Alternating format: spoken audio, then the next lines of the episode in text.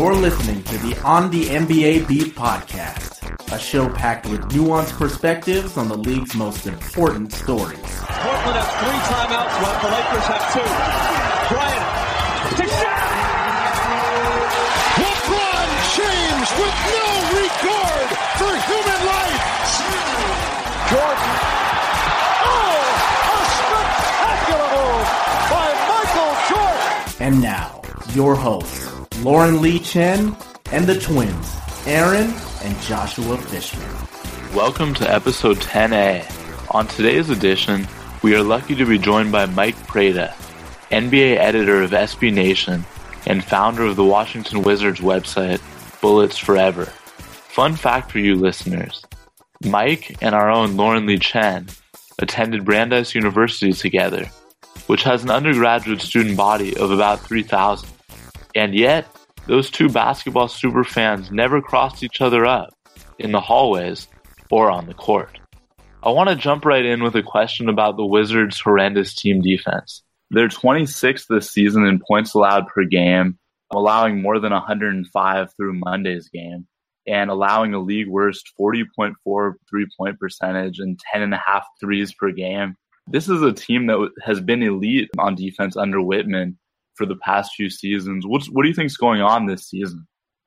Well, I think that they, in the past, they played two bigs. They kind of, their style funneled all their penetration to those two bigs.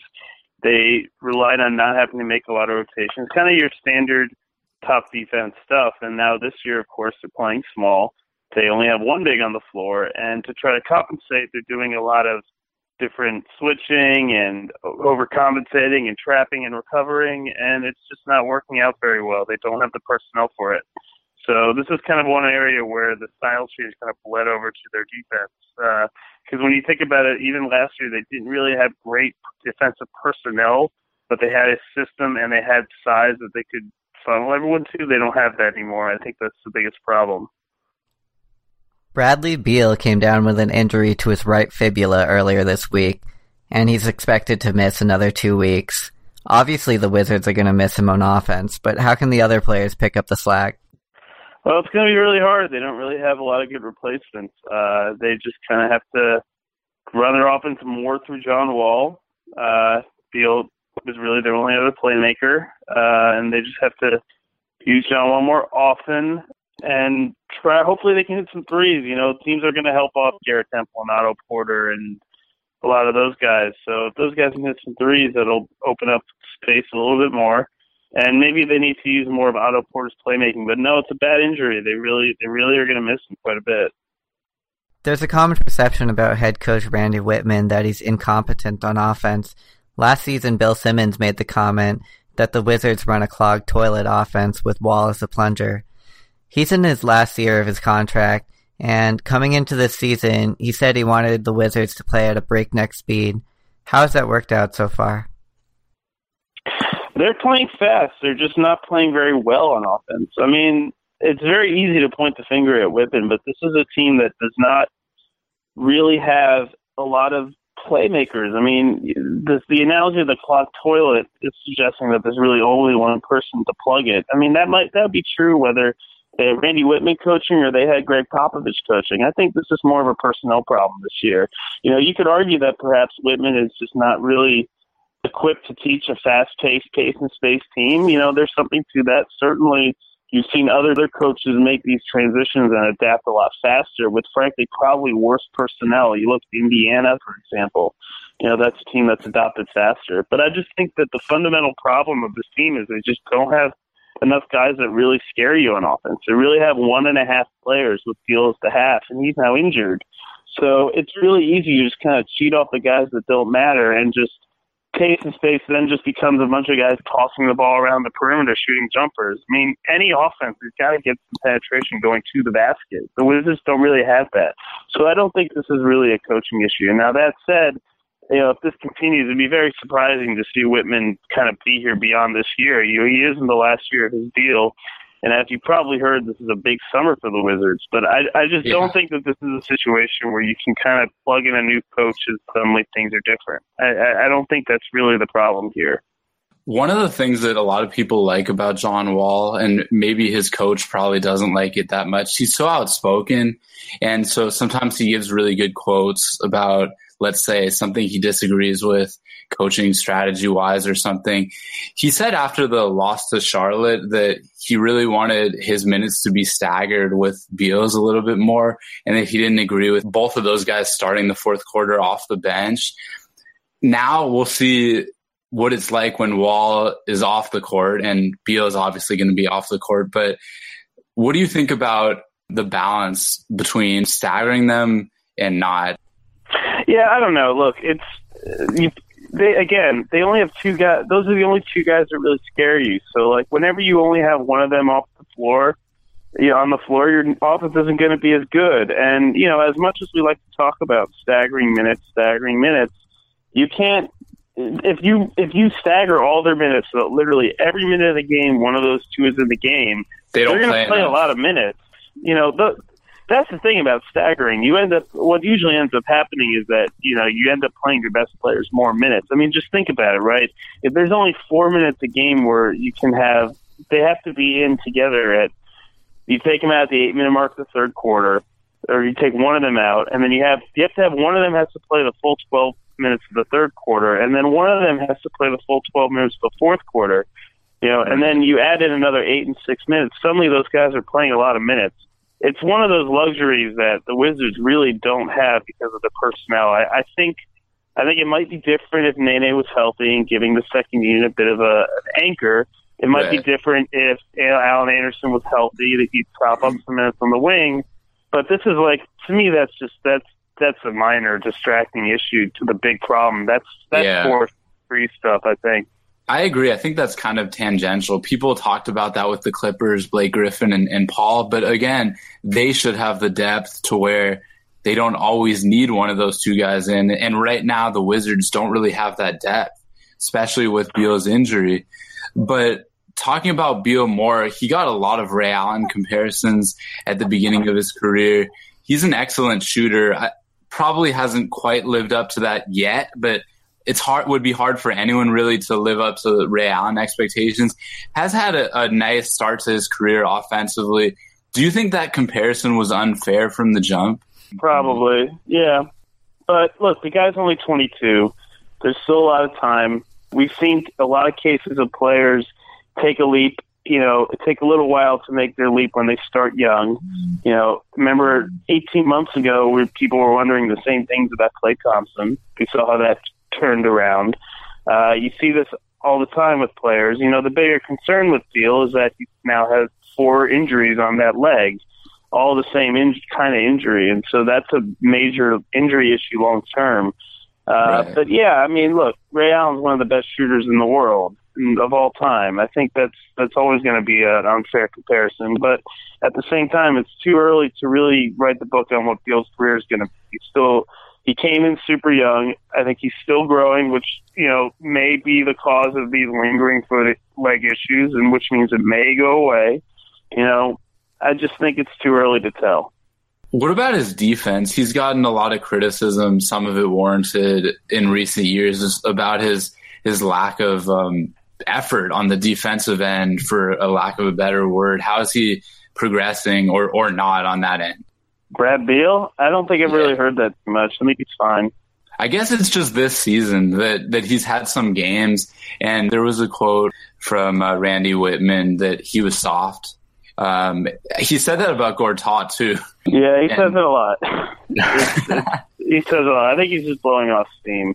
Uh, I don't think that Brad Beal's defense is really a major problem. Uh, I think the Wizards have a problem in that they don't have a wing stopper because Otto Porter isn't there yet. Uh, Alan Anderson is injured, and so when they go against these teams that have these top wing scorers, they don't really have anyone they can throw at them. I mean, Beal has Yeah. worked hard, but he's he's a little small compared to some of the great wing scorers in the league. And Otto is just he's got great length, but he doesn't have the foot the footwork or the know how yet. So I think maybe that's where your your kind of thought process is going there. You're sort of is getting skewed by some of those individual performances. that I don't think really are about Brad Beal. I I think think it's more um, about the deficiency of the roster. I'm glad you clarified because I didn't mean to say lack of effort. I, I meant just that it, it looks from a statistical standpoint like like he's been on the wrong end of that. But you make a great point that if they're playing these star players, the number one scorers on all these teams, if they don't have a wing stopper, then it's going to make him look bad, whether that's fair or not. Yeah, so I mean, I think that's pretty much it. Yeah. John Wall, now he's just 25. Seems like he's been in the league forever, just six seasons, but he's really good and really underrated. Still has a ways to go in certain areas, but how would you assess the state of his game in just his sixth NBA season? Uh, he was really bad in November, I think, by his standards. Uh, very poor taking care of the ball. This has been a major problem for him this year. His jumper was not there. His defense can be better. I don't know. He was dealing with some injuries. He, I think that it was very disappointing just because he seemed, you would think he would be the player that would benefit most from the style change, and yet he was tossing the ball over the court. Before tonight against Memphis, which was kind of a debacle for the entire team, he had picked it up in December. I think he really has played well the last eight or nine games. Uh, but you know, look, with the way the team is set up, they need him to be better than what they've gotten from him so far this year. You know, they need the last year he was kind of carrying them to a lot of wins early in the year. You know, it's almost unfair to ask that of him, but that's what they need. I, I think too often he's been short of that that level this year. So when Paul Pierce signed with the Clippers in the offseason, Wizard Nation was pretty devastated. Obviously, the future Hall of Famer was so important and clutch in the playoffs. But with Pierce signing with the Clippers, that obviously has paved the way for Otto Porter's development. And he's only 22 years old. Do you think the, the Wizards see him as a future star, maybe, or a role player? Uh, well, I think they see him as an important part of their team. He has not played well this year either. He uh, he's not shooting the ball well. He's missing a lot of wide open shots. Mentioned his defense still has a ways to go he is also young, but yeah, I think there was an expectation that he was be ready to take the next step after a breakout playoffs. You know, where they see him fitting into the picture, I mean, I think it doesn't really matter. They see him as a part of it, uh, but he's not there yet, and that's that kind of that downgrade has been a key reason why they have struggled offensively and defensively. You know, if he played the level he played in the playoffs, I think that's a much different player, but he hasn't gotten there yet. So yeah, he's a part of the future, but you know, I don't know if they see him as a future star. I, I think that that kind of distinction is sort of immaterial. Yeah, I agree. I think it's r- really important with um, Otto Porter's length and athleticism, as you mentioned earlier, that the Wizards see him fitting in, um, no matter where that is. Yeah, I mean, like he's got to play better, though. I mean, like a lot of players on the team, they've got to play better. Uh, the the unique part of the reason this team was supposed to be really good this year was that all three of the guys we mentioned were supposed to take leaps, and in fact, what's happened is they've probably all taken slight steps back. Maybe not Beal uh, before his injury, but they have all kind of not been as good as they are capable of being.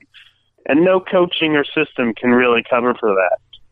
You made mention earlier this episode about Nene being out with a calf injury. Also, he's aging. 33 this season. He's been coming off the bench a little bit this season, which is a new thing for him. And in his limited minutes, he's been pretty efficient. Is this diminished role for Nene? How do you think he's adjusting to that? And how is the team using him differently this season?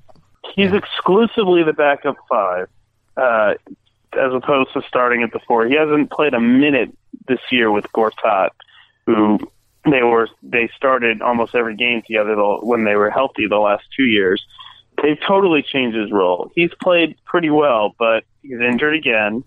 Uh, he is aging, and you have to kind of expect that. You have to kind of bank in the 15 to 20 games he misses, and what is almost, which is really poor with how they constructed this roster, is they didn't really provide any cover for that. And so now DeJuan Blair is playing a lot of minutes. They had to play Ryan Hollins a lot of minutes. These guys are just sub not NBA players. So, you know, how Nene is adjusting, I think he's he's doing fine, but you know, he's probably going to be out a little while longer, and you can see how much they miss him. You know, whether he's a second unit center or whether he plays as a starter, he's still a pretty effective player. But if he's always injured, then what are you really getting out of him? Right, and because of that, we've seen Washington going to their to a smaller lineup, a lot playing a lot of lineups without a true center. You've mentioned that's a little bit by necessity from all these injuries, and they don't have the personnel there. What do you think of the effectiveness and the pros and cons of going small? They've even played Jared Dudley at center sometimes, which hasn't been very good, I think. Well, that lineup has worked a few times. I mean, they won the Cleveland game because of that. They won the Miami game because of that switch. You know, kind of catching these teams off guard, changing their style, trapping a lot, you know, forcing the other team's big man off the floor. You know, I think they've actually worked reasonably well when they've won. You know, the problem is that, you know, that's not a lineup you can kind of stick with for a long time. Teams will figure it out. And it also kind of illustrates that this team is so different from what they were before, and that requires such a different defensive style. And I think that bleeds over to when they do play a little more conventionally.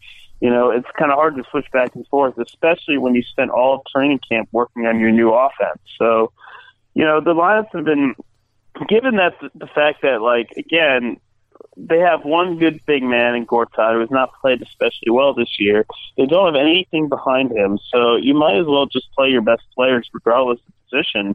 So in that sense, those lines are actually doing fine. But I, you know, look, they don't have the depth or really, I don't think the talent to look at that at, yet and say that is like kind of this this wild card lineup that we can fool people with. You know, maybe if they were all healthy and they kind of adjusted to this this system better, then yes. But right now, it's a necessity lineup that has nevertheless been successful in spots because teams are not really prepared for it.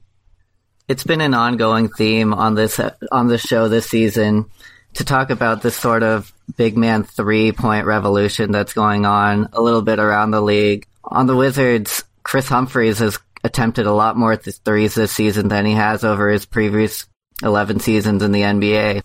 Is that something that's focused more on in the offense this season that sort of getting your big man uh, three point opportunities like that? Yeah, they're shooting a lot of threes. That's the whole that's the whole idea with the style change. They did in the playoffs so well, and so they decided to carry it through to the summer. And you know, Humphries has been working on his three point shot for a while, but again, I think they mistake. They kind of lost the point of what small ball really is. It's it's not that you shoot a lot of th- more threes only. It's that it's supposed to open up space for you to get to the basket and to penetrate and to have your playmakers play make. And they kind of just have a bunch of shooters that don't really scare you when they when you have to close out on them. So teams are just closing hard to certain players, leaving others open, and it's just kind of they just end up pinging the ball around the perimeter. So to answer your question, yeah, that, it's a huge part of what they're trying to do, but you can't just can't just shoot threes when you go small. You have to be able to attack the basket off dribble, and you have to be able to use your speed to kind of move the ball better with more crispness. And none of that is happening. So they kind of they kind of looked at the wrong element of of this small ball thing in adopting their system. I think. With Beal's injury now, and, and even before, Gary Neal and Ramon Sessions have just been amazing off the bench. How important are they going to be going forward? No, they're good. They've played well. I mean, Sessions can really get to the hole. Again, we talk about playmakers. You know, he's the only one that really gets the basket consistently. Now, whether he actually finishes is kind of like you know rolling a wheel of fortune, but you know he gets there at least.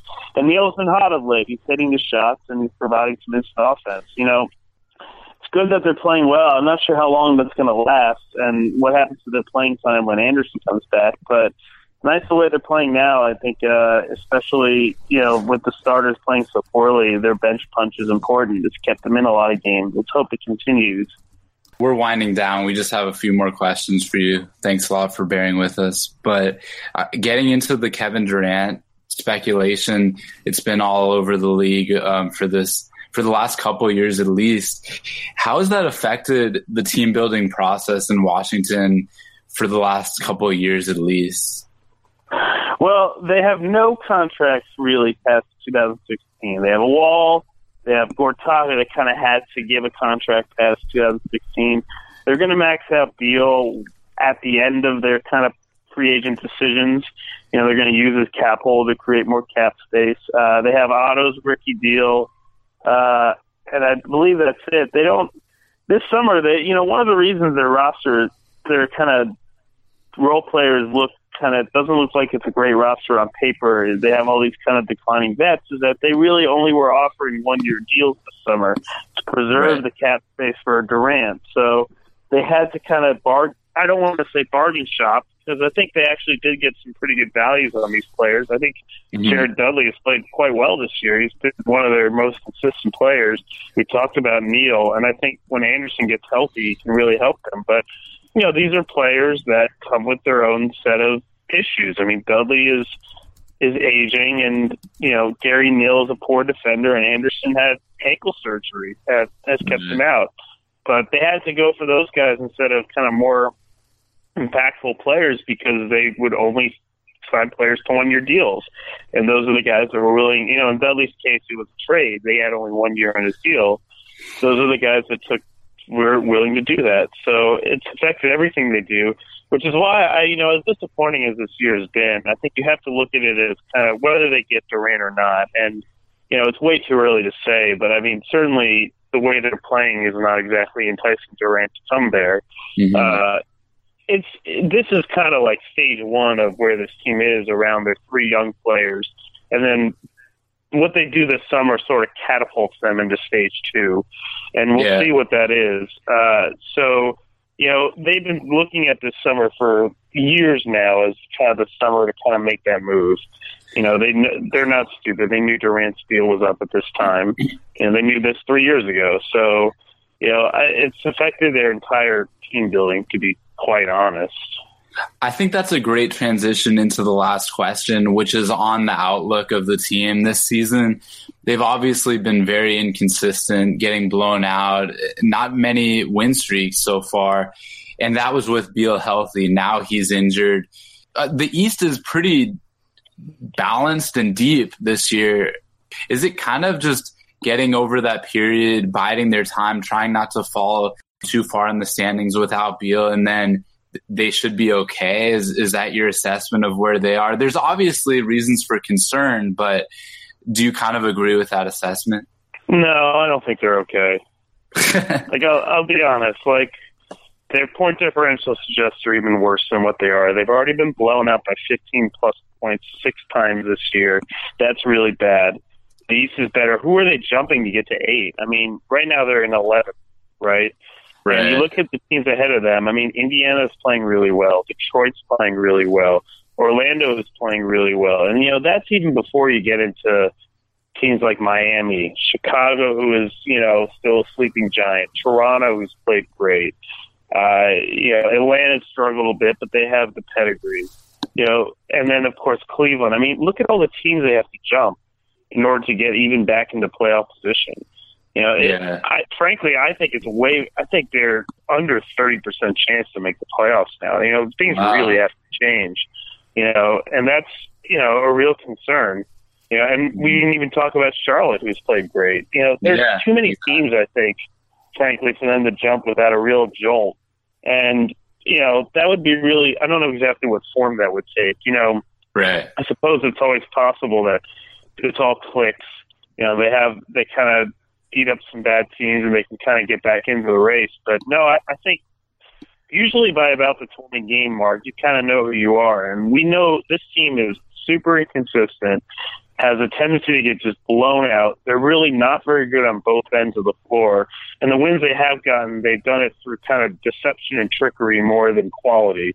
Yeah. You know, this is frankly not a very good team right now, and I don't really see a path to it getting significantly better. Thank you for your honesty and analysis. We know how late it is on the East Coast and really do appreciate you Hey, sticking with us. I- It does not pleasure me to talk about my favorite team this way, but you know that's unfortunately where they're at. Uh, thanks for Yeah. having me. There'll be better days. I don't know when, but there will be at some point. Some sometime in the next thirty years, I'm sure. Thanks. Thanks again. Have a good night. Yeah, of course. Take care. Thank you. Take care, Mike. That was Mike Prada, NBA editor for SB Nation and a longtime Wizards slash Bullets fan. We'll be back later in the week with more Wizards discussion, and we definitely want to talk about the Bill Kennedy Rajon Rondo situation.